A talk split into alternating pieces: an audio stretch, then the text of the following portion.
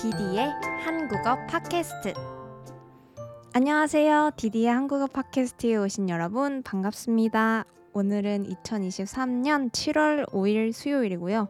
지금은 오후 6시 22분 정도입니다. 어, 저번 한 주 다들 잘 보내셨나요? 저는 저번 주에 싸이 흠뻑쇼라는 곳에 다녀왔어요. 혹시 들어보셨을까요? 싸이는 다들 아시죠? 강남스타일 불렀던 싸이가 1년에 두 번씩 공연을 하는데 어 그게 여름에는 물을 엄청나게 뿌리는 흠뻑쇼를 하고 겨울에는 밤을 새면서 공연하는 all night standing을 해요. 근데 이 한국의 콘서트를 예매할 때는 대부분 선착순으로 예매를 해야 하거든요. 근데 이 싸이 공연이 인기가 너무 많아서 예매가 힘들다고 했어요. 뭐 대부분 다른 콘서트들도 다 힘들지만 그래서 제가 항상 가볼 생각조차 못했었는데 이번에 저희 어머니께서 이 싸이 흠뻑쇼에 꼭 가보고 싶다고 하셔서 제가 힘들게 표를 구해서 처음으로 가봤습니다. 근데 생각했던 것보다 더 재밌었어요. 진짜 재밌었어요. 이 흠뻑쇼에서 흠뻑이라는 뜻이 흠뻑 젖다. 아주 완전히 물에 젖는다. 이런 뜻이거든요. 요즘 워터밤 같은 축제도 많이 하죠. 이 흠뻑쇼도 워터밤이랑 비슷한 건데 진짜 샤워기로 하늘에서 물을 틀어놓은 것처럼 물을 엄청나게 많이 뿌리더라고요. 그래서 여름에 너무 시원하고 즐거웠던 경험. 마치 어린 시절 분수대 막 그런 아파트에 있는 분수에 들어가서 뛰어놀던 그 시절이 다시 생각나는 그런 경험이었습니다. 이 싸이 흠뻑쇼 드레스 코드가 파랑이거든요. 그래서 다들 이렇게 파란 옷을 입고 있는 것을 보실 수가 있고요. 어, 스트레스 해소에도 진짜 좋으니까 여러분들도 한국에 오실 기회가 있다면 꼭 한번 이 싸이 콘서트에 가보시는 것도 좋을 것 같습니다. 어, 잡담이 길어졌는데요. 오늘도 또 다른 신청 주제를 가지고 왔습니다. 어, 이번 신청 주제는 제가 일본어 듣기 연습을 하는데 굉장히 많은 도움을 주고 계신 쇼상의 리퀘스트입니다. 감사합니다. 이번 주제는 한국에서 자주 쓰는 표현입니다. 한국에서 친구들이랑 얘기할 때나 일상생활에서 자주 쓰는 표현이 뭘까에 대해서 얘기를 해보려고 하는데, 어, 사실 자주 쓰는 말이라는 게요, 대부분 무의식적으로 생각 없이 쓰는 말들이잖아요. 그래서 뭐가 있을까 생각해내기가 조금 어렵더라고요. 그리고 유행어처럼 쓰이는 말들은 또 금방 촌스러운 느낌이 들 수도 있단 말이에요. 그리고 나이에 따라서 쓰는 말도 다르기도 하고요. 그래서 오늘은 정말 누구나 흔하게 쓰는 말로 여러분들의 나이와 상관없이 여러분들의 한국어 레벨과도 상관없이 자주 쓸 수 있는 말들을 준비해 봤습니다. 그러면 제가 꼽은 한국에서 자주 쓰이는 말들을 소개해 드리겠습니다.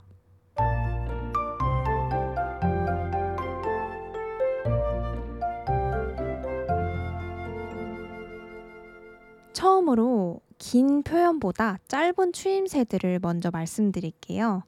제가 영어를 배울 때는 filler words라고 배웠는데 말과 말 사이에 채워넣는 말들. 어, 어떤 게 있냐면 영어에서 보면은 you know, well, like 이런 말들입니다. 일본어로는 아노, 소노, 어, 에또 이런 말들. 이런 말들은 의미가 없어요. 그래서 문장에는 아무런 영향을 주지 않습니다. 그래도 사용하게 되면 뭔가 훨씬 문장이 자연스러운 느낌을 줄 수 있는 말들입니다. 어, 한국에서 가장 많이 쓰이는 추임새는 아니입니다. 이거는 한국에서도 한국에서는 아니라는 말을 하지 않고는 문장을 시작하지 못한다 라고 말할 정도로 자주 쓰이는 표현이에요. 여러분, 아니는 뭐죠? 아니는 no, 싫다, 응의 반대말이죠. 근데 여기서 쓰이는 아니는 그런 뜻이 아니고 그냥 아무런 뜻도 없어요. 이 아니가 뭔가 답답한 감정을 전하기 위해서 쓸 때가 있거든요. 어떤 게 있냐면 너 왜 그래? 이거랑 아니 너 왜 그래? 이거랑 비교해 보시면 왜 그래? 이건 진짜 어 너 진짜 음 왜 그러니? 이런 느낌이고 아니 너 왜 그래? 이거는 뭔가 답답한 그런 느낌이 있어요. 이게 답답하면 답답할수록 좀 길어지는 것 같아요. 진짜 답답할 땐 아니 너 왜 그러냐고 이렇게 길어져요. 근데 이게 어 무슨 뜻이 있는 건 아니고 뭔가 좀 강조도 되면서 문장에 감정을 넣을 수 있는 음, 그런 쓰임새로 쓰이고 있어요. 아니면 진짜 아무 의미 없이 쓰이기도 해요. 어, 만약에 친구가 너무 슬픈 표정으로 앉아 있어요. 그래서, 어, 너 무슨 일 있어? 이렇게 물어봤더니 친구가 하는 대답이, 하, 아니, 들어봐. 내가 두 달 동안 연락하던 남자애가 있는데, 아니, 나는 나랑 잘 돼가고 있다고 생각했거든? 근데 걔 여자친구 생겼대. 이렇게 얘기를 해서 대답으로, 아니, 진짜로? 아니, 너가 저번에 얘기했던 걔? 아니 미친 거 아니야? 어떻게 그래? 이 대화에서 아니라는 단어는 다섯 번 정도 나왔는데 다 의미 없이 사용된 말들입니다. 아니를 빼고 얘기를 해도 똑같은 문장이 돼요. 이게 설명이 어려운데 뭔가 문장을 좀 더 맛있게 만드는 그런 말들이에요. 이 아니라는 단어는 근데와 진짜랑 묶어서 자주 쓰기도 해요. 이걸 다 같이 묶으면 아니 근데 진짜 왜 그러는 거야? 이렇게요. 이거는 왜 그러는 거야? 랑 정확히 똑같은 문장이에요. 하지만 어 이렇게 추임새로 쓰이기도 합니다. 이런 말들은 어느 나라나 그렇겠지만 너무 자주 쓰게 되면은 문장이 너무 어지럽고 좀 혼란스럽고 원래 하고 싶었던 말이 뭔지 모르겠는 그런 상황이 벌어질 수도 있기 때문에 적당히 쓰는 게 중요하겠죠?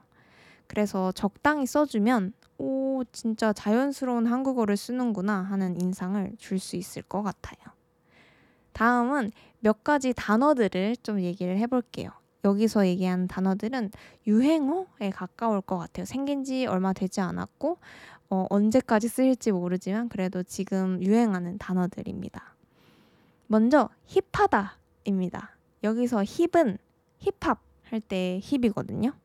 그래서 원래는 힙스터 같다 라는 문장인데 이게 줄여 줄어들어 가지고 오 힙하다 이렇게 바뀌게 되었다고 해요. 이게 무슨 뜻이냐면 멋있다 이런 뜻인데 뭔가 그냥 멋있는 게 아니라 새롭고 독특하고 개성이 넘치고 하는 그런 멋있음을 얘기할 때 주로 힙하다 이렇게 얘기를 합니다. 친구들끼리는 만약에 어떤 친구가 뭔가 힙합 가수처럼 옷을 입었다거나 아니면 되게 독특하고 개성 있게 멋있게 옷을 입었다고 한다면 오 오늘 좀 힙한데 이렇게 얘기를 하기도 하고요. 음, 새로운 카페를 갔는데 되게 독특하고 뭔가 이렇게 새로 지어서 개성이 있다 하면 어, 이 가게 되게 힙하네 이렇게 얘기를 하기도 해요. 이 말은 2010년 이후로 쓰이고 있는데 나름 좀 오랫동안 쓰이고 있는 말인 것 같습니다. 다음은 인생 땡땡입니다. 예를 들면 인생 영화, 인생 노래, 인생 맛집 이런 것들이에요. 이렇게 어떤 단어들 앞에 인생을 붙이게 되면은 인생에서 가장 좋았던 이라는 뜻이 됩니다. 음. 그래서 인생 영화가 뭐예요? 이렇게 물어보면 인생에서 가장 재밌었던 영화는 뭐예요? 하고 물어보는 거예요. 그래서 이거는 어, 어떤 사람이랑 처음 이야기를 하기 시작할 때 상대방에 대해서 질문을 할 때 많이 많이 물어보는 것 같아요. 여러분들도 어떤 새로운 사람을 만났을 때 어, 대화 주제가 없다 하시면 어, 혹시 인생 영화가 뭐예요? 어, 인생 노래 있어요? 이렇게 물어보면 어, 좋을 것 같아요. 마지막으로는 갓생입니다. 이것도 인생과 관련된 단어예요. 갓생. 갓생은 갓이 신이라는 영어 단어입니다. 갓. 그리고 인생을 합친 단어예요. 신의 인생. 그러니까 신처럼 완벽하게 산다. 이거는 어, 막 돈이 많고 호화롭게 산다. 이런 뜻은 아니고요. 음, 인간이라면 귀찮아서 늦잠도 잘 때도 있고, 운동도 안 하고 싶고, 패스트푸드도 막 먹고 싶고 그렇잖아요. 근데 이 갓생을 사는 사람들은 너무 완벽하게 사는 사람들인 거예요. 예를 들면 새벽 6시에 일어나서 조깅으로 하루를 가볍게 시작하고 아침에는 신선한 샐러드와 과일 주스 정도로 해결을 하고 책을 한 시간 정도 읽다가 어, 공부를 하다가 일을 하다가 이렇게 모범적으로 사는 사람들을 갓생 산다라고 얘기를 합니다. 그래서 하루 정도 되게 열심히 살고 아, 나 오늘 갓생 살았다. 이렇게 얘기를 하기도 하고 뭔가 되게 열심히 사는 사람들을 보면 와, 진짜 갓생, 갓생 사시네요. 이렇게 얘기를 하기도 합니다.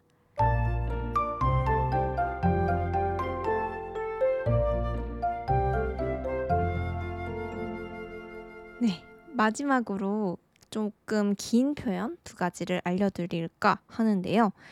어, 되게 다양하게 있지만 오늘은 어, 밥과 관련된 표현들을 알려드리려고 합니다. 한국인들이 자주 얘기하는 표현 중에 밥과 관련된 말들이 많은데요. 먼저, 밥 먹었어? 입니다.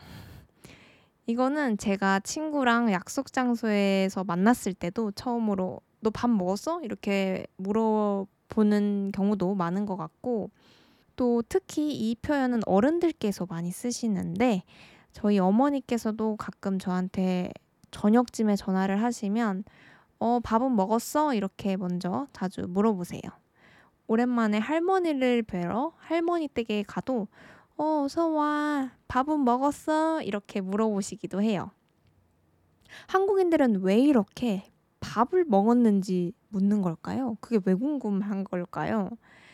이거는 한국의 문화랑 관련이 많은데요. 이 밥이라는 게 한국에서는 주식입니다. 어, 주식. 밥을 주로 먹는 음식입니다. 어, 진짜 밥? 쌀 밥을 먹었냐고 물어보는 건 아니고 이 밥을 먹었냐라고 물어보는 거는 식사를 했냐 이렇게 물어보는 건데 어, 옛날 한국, 1960년까지도 한국은 아주 가난했었어요. 그래서 이때는 밥 한 끼를 챙겨 먹는 게 어려웠대요. 근데 이 먹는다는 거는 사는 데 있어서 살기 위해서 가장 중요한 것들 중에 하나잖아요. 그래서 안부 인사로 안부 인사라고 하면은 잘 지내고 있는지 하고 물어보는 인사로 밥은 잘 챙겨 먹고 있어? 밥 먹었어? 이렇게 물어보기 시작했다고 합니다. 그게 지금까지 남아서 이 인사말로 남아 있는 거고, 근데 요즘은 다이어트 하는 사람도 많고, 하루에 세 번, 세 끼, 아침, 점심, 저녁을 챙겨 먹는 사람도 거의 없을 것 같거든요.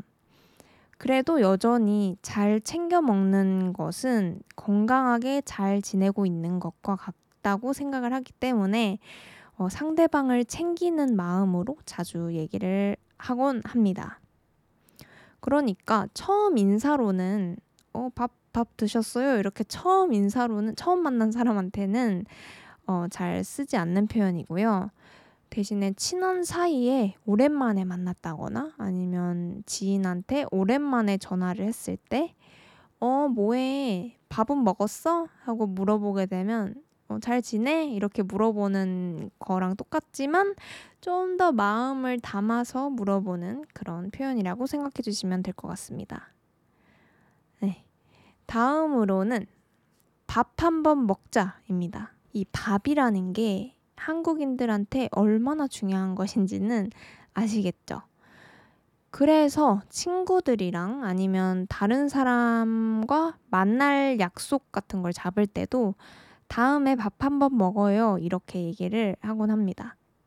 이거는 같이 맛있는 거 먹, 먹으러 가자라고 하는 말이기도 하지만 언제 같이 한번 보자, 만나자, 같이 만나서 시간을 보내고 놀자 이런 뜻의 표현이라고 생각해 주셔도 될 것 같아요.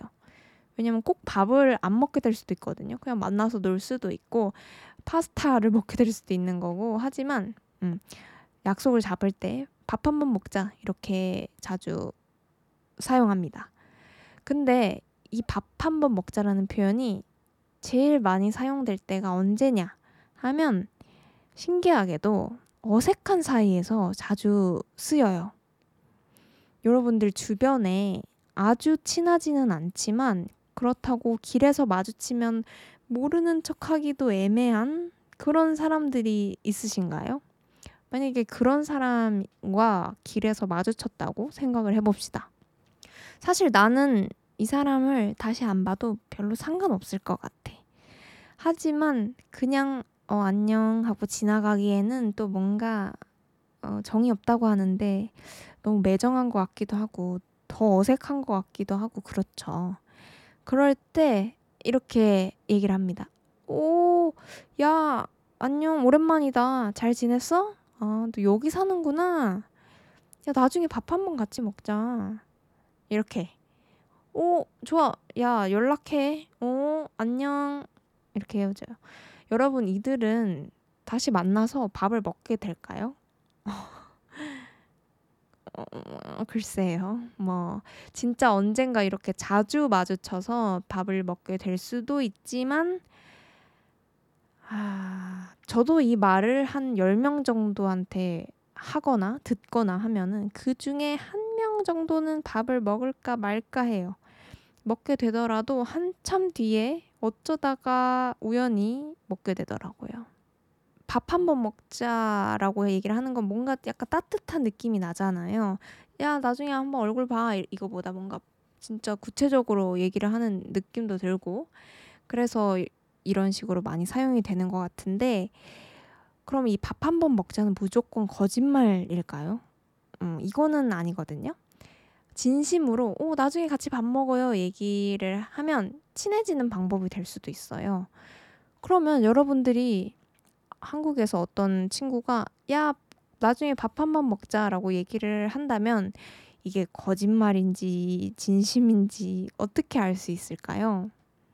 여기서 중요한 건 밥 한 번 먹자 뒤에 어, 다음 주쯤 어때요? 라던가 음, 7월 12일 시간 있어요? 이렇게 날짜를 바로 얘기하냐 안 하냐가 중요한 문제입니다. 어, 여러분들의 친구가 밥 한 번 먹어요. 어, 이때쯤 어때요? 이렇게 구체적으로 물어본다면 그거는 진심으로 여러분들과 친해지기 위해서 건넨 인사말일 거고요. 음, 어, 나중에 밥 한 번 먹어요 하고 사라졌다.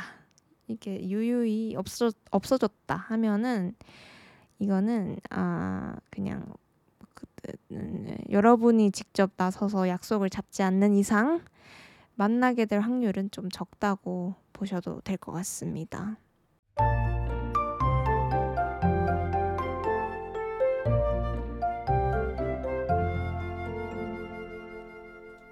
오늘은 이렇게 한국에서 자주 쓰는 말과 표현들에 대해서 얘기를 해봤는데요. 몇 가지밖에 소개를 못 해드린 것 같아가지고 좀 아쉽지만 제가 또 다음에 생각이 나면 아니면 여러분들이 많이 원하신다면 제가 또 한번 준비해 보도록 하겠습니다. 여러분, 제가 인스타그램 계정을 만들었어요. 그래서 팟캐스트에서 듣고 싶은 주제가 있다면 인스타그램 다이렉트 메시지로 보내주시면 어, 제가 참고해서 만들어 보도록 하겠습니다. 한국어에 관련된 질문이든 한국에 관련된 질문이든 아니면 저에 대한 질문이든 뭐든 다 괜찮으니까 원하시는 주제가 있다면 인스타그램 다이렉트 메시지 또는 이 영상의 댓글로 많이 많이 알려주시면 감사하겠습니다. 오늘도 디디의 한국어 팟캐스트 들어주신 여러분 모두 감사하고요. 남은 한 주도 건강히 즐겁게 잘 보내시길 바랍니다.